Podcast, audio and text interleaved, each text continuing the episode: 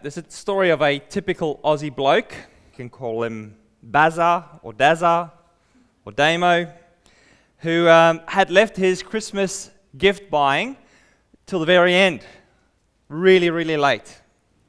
And uh, on Christmas Eve, rather, he decided to rush to the shops to go and do his Christmas buying. When he got to the shops, he found it absolutely packed with people, which is always what happens, isn't it?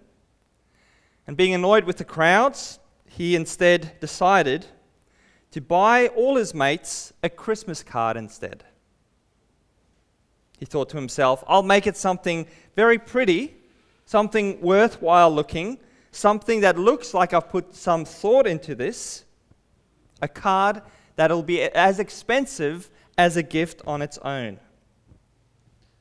He went into the local post office, picked over the cards, and to his delight, found a box of 50 on special. And it looked perfect. Beautiful gold trimming with beautiful white flowers on the front, very peaceful looking. With all the last minute shopping commotion, he couldn't be bothered to go over the cards too closely. He quickly signed them all with a simple scribble of his name at the bottom put them in the envelopes, and mailed them to his friends. As New Year's Eve came, he sat down with a coffee. Lying next to the coffee table were one or two cards that had been left over from his box of 50. With the rush of Christmas out of the way, he decided to have a closer look at these pretty cards. As he opened it, his face went pale. When he read the printed message inside, which read, This Christmas card is just to say a little gift is on its way. So he's going to have to go back to the shops, I guess. And now he has to buy 50 gifts for all his mates. Christians wake up this morning professing that we have received the greatest gift that anyone can ever receive the gift of Jesus Christ. At Christmas time, we remember and celebrate that there was a dawn, that there was a day where it all began. A birth in a town named Bethlehem. And it was ushered in, as we read this morning through Kyla, it was ushered in by an angelic choir saying, Glory to God in the highest, and peace to all mankind. We read that story again from Luke's account this time in chapter 2. And uh, if you do have your Bibles with you, we, I would like you to open that with us because we're going to be working our way through one verse in particular. Uh, and perhaps by the end of this message, you'll remember it. It's the one verse we find in verse 11 of our passage. And it reads this way For unto us is born this day in the city of David a Savior, who is Christ the Lord. Why are we going to focus out of the whole story of the swaddling cloths and the shepherds in the field and the, the, the angels breaking through the night sky? Why do we focus on this one verse this morning? Well, because there is a number of incredibly important details shared in this one sentence. It's an incredible hope of the arrival of Jesus the Savior. So let's pick over this one verse and see what it says. In that one verse, the first thing we see is that the arrival of a Savior, the arrival of God, happened on a real day. For unto you is born this day, the angel says. Angel explains this to the shepherds, uh, and the shepherds, through them, to the rest of the world. Anyone who was willing to hear their testimony that the arrival of Jesus was not a vague future event, unto you will be born, unto you is born today. It's a done deal. There's no contingencies here, there's no conditions to this. To you has been born a Savior.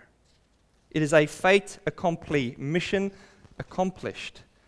It's really important, therefore, for us to know that Christmas celebrates a real moment in history.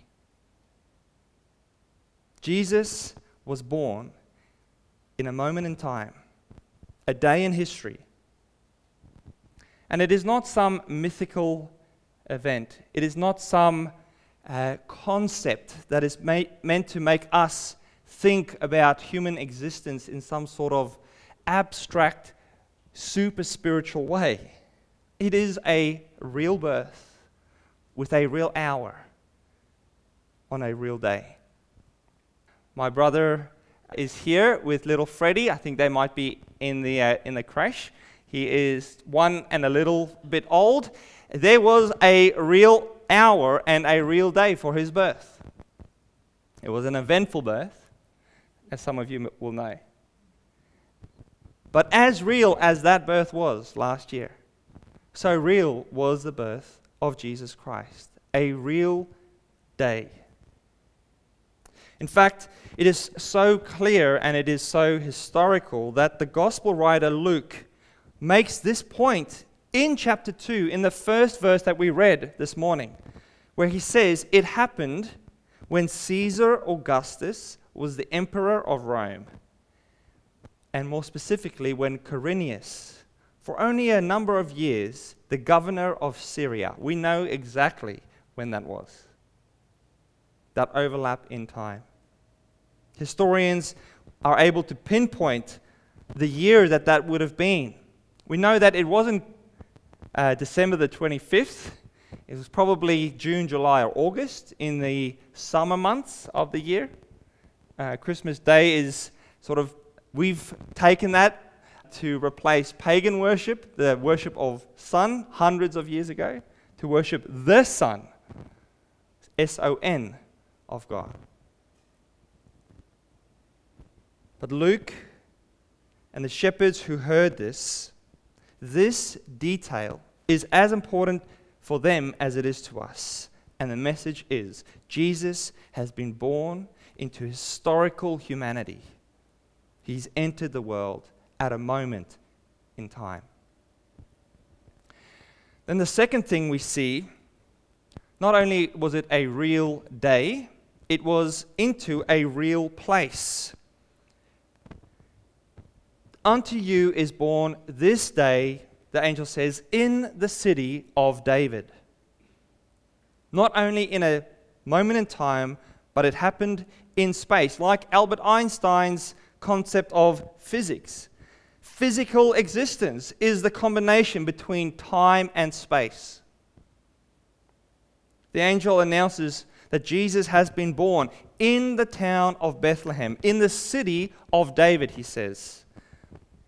Uh, again, in our passage in verse 4, we have read that Joseph and Mary have gone to Bethlehem, which is Joseph's hometown, from Nazareth, which is up in the north of Judea. And they've come down to be recorded in a census that Caesar Augustus, again, we know of this, this census that Caesar Augustus had asked for. Bethlehem is about 10 kilometers outside of Jerusalem. But as it was referred to as David's city, people have become confused because people assume David's city is the city of Jerusalem, where David reigned as king. But Bethlehem is actually the place where David was born. King David, we know also from uh, the Old Testament, was Israel's greatest king. And the Old Testament scriptures hold out a promise that after him, and despite all his failures, that came later in his life, after him would come a greater king than David himself. This king or this person is called the Messiah, the Hebrew word for anointed. And in one of these Old Testament prophecies from the prophet Micah, we see that Bethlehem is integrally connected to the Messiah. Have a listen or have a read to Micah 5, verse 2. But you, O Bethlehem, who are too little to be among the clans of Judah, from you shall come forth for me one who is to be ruler in Israel, whose coming forth is from of old, from ancient days. Jesus enters into time and space. And again, it's not some mythical place. He's not a hero from Gotham City. He's not from Middle Earth. He's not from a galaxy far, far away. Jesus enters physical space, born as a baby in a town that exists to this day, Bethlehem. You can buy a ticket to fly there. I was going to say today, but you can't because of COVID. Maybe next year. The second thing we need to know and believe is that Jesus' arrival happens not only at a moment in his history, but in a physical place as well, in a real place. And then we find in this one sentence, one announcement from the angel, three descriptions of the nature of this person who has arrived. Firstly, he is a savior. For unto you is born this day in the city of David a savior. A savior.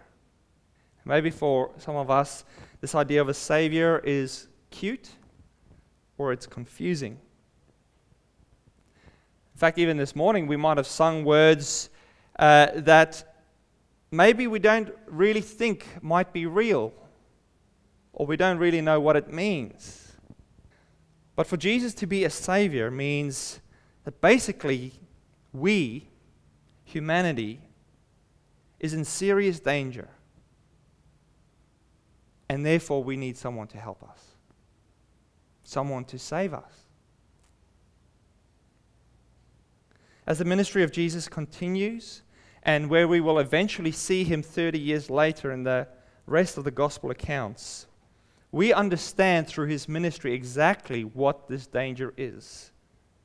Jesus explains that if we have ever sinned, we have sinned against God. If we have ever done what is morally wrong, we have sinned against God, and therefore we need a Savior. Because our eternal life, our existence with a good God is at, is at stake. In the gospel writer Matthew's account, another account of the life of Jesus, the angel Gabriel comes to Joseph in Matthew 1:21. And he says to Joseph and to Mary that they are to give this baby the name Jesus, which means he saves. For he will save, the angel says, his people from their sins. Over the years of Jesus' ministry, people then ask of him, about him, who can forgive the sins but God himself? Jesus will say to them, Only he, only he himself has the authority to do that because he is God. Who can forgive on God's behalf? Only God can forgive. So the angel says, A Savior has been born to you, to the shepherds. But then there's another qualifier that he adds For unto you is born this day in the city of David a Savior who is the Christ. Now, Christ in the English translation uh, is the Greek word for Christos which means anointed one. The Hebrew version of that in the Old Testament, like I said, is Messiah.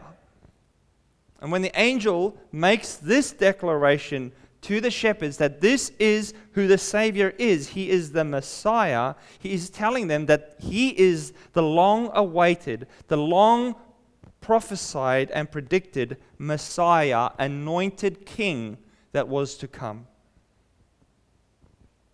The angel says that Jesus is the Christ because he is the fulfillment of the entire Old Testament. In him, all the promises of God is being fulfilled. And because he is both the Savior and the Messiah, this leads us to realize the final description that he is given by the angel. And that is that he is the Lord. For unto you is born this day in the city of David a Savior who is Christ the Lord. What it means for him to be Lord is that Jesus is King.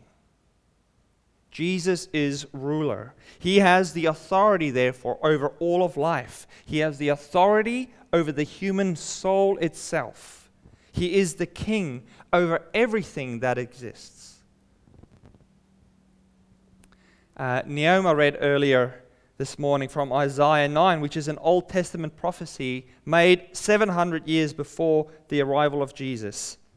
And this is the description of the Messiah. For to us a child is born, to us a son is given, and the government shall be upon his shoulders. And his name shall be called Wonderful Counselor, Mighty God, Everlasting Father, Prince of Peace. Of the increase of his government and of the peace thereof, there will be no end. The Messiah means anointed, and to be anointed, to be king. And yet, in this prophecy in Isaiah and many others, and throughout the ministry of Jesus, we start realizing that this is not kingship over Israel. It does not just belong to the Jewish people. It is not over a geopolitical state in the middle of the Middle East 2,000 years ago it says, of the increase of his government, there is no end. Means he reigns over every part of this world. It is limitless, his rule. Now, friends, I want to tell you in closing that this last descriptor of Jesus in the announcement of the angel to the shepherds is probably the most applicable to us today. It is the thing that we can actually do something about. Everything else to you has been born today in the city of David, a Savior. Those are all things that have been accomplished. The one thing that we have direct involvement with is that He is Lord. And I want to ask you is He your Lord? Because it's only in the fact that Jesus has come to humanity in a moment of real time and space. It's only because he was the fulfillment of the promised Messiah, the completion of thousands of years of promises from God saying, Mankind is in trouble, and I am doing something about that. It's only because he was God in the flesh that he could be a savior that could forgive sin against God. But it's only because of all these descriptors that would come before that the angel can say, This one is the Lord. Friend, Christ is nothing to you if he is not your Lord. To put it another way, Christ is everything to you if He is. And even if He isn't your Lord, He is still the Lord. He still reigns. And He will come back again and He will judge all of us. But the reality is that for some of us, because He has not become our Lord, He will not be received as the Christ, as the Savior, as the one who came to Bethlehem, as the one who came into our history. It's because of this last description, Jesus is Lord, that all of us who receive Jesus and believe that He has come to earth, it's, it makes sense when Jesus is Lord in our life. He will come again because He is Lord, and He will judge all of us. And for some of us, He will tell us that your sin is yours alone to carry because you have not allowed me to do so. And so on you will fall the punishment, which is the horror of eternity, separated from God and all that is good. So I want to invite you again this morning, and I don't know where you're at. I want to invite you to explore these things if you don't know if they are true for you this morning. You don't know that you truly believe that He is your King, your Lord.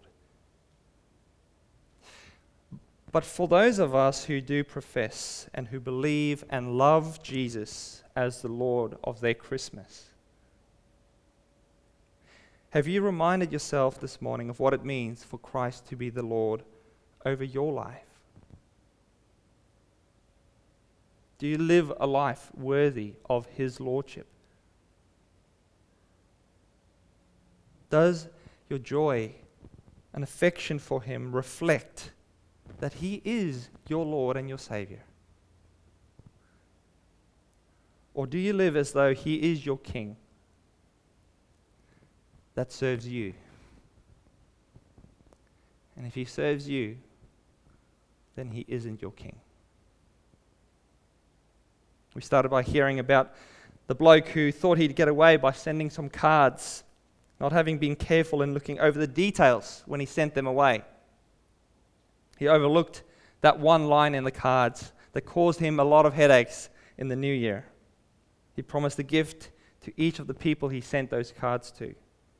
Friends, as you celebrate Christmas this year, please do your due diligence and consider the details. Instead of a one liner, remember this one verse For unto you is born this day in the city of David a Savior who is the Christ, our Lord. It's the one liner that tells us that the Christmas story is really true. And it tells us in a powerful summary that in a real city, in a real moment of history, stepped a Savior to take away sin who has fulfilled the hopes we could ever have placed on him. And because he's able to defeat that brokenness inside of us and the consequences thereof, he has shown himself finally and fully to be the Lord that we would love to belong to. Let's pray. Heavenly Father, we thank you for the message that we hear again that our hearts can be warmed up to this Christmas morning. And Lord, as we gather this morning to scatter again, as we come in to sit around the, the warmth, the, the, the coals of your word, to hear of that ancient announcement, Lord, may our hearts be filled with awe and with wonder and may they be in our hearts. That sense of peace which the angels declare. Glory goes to God for this, but peace has come to man because of this. Lord, may we all crown you as the King, the Lord of our lives, because you are the Savior. You are Emmanuel, God with us. In your name we pray, Lord Jesus. Amen.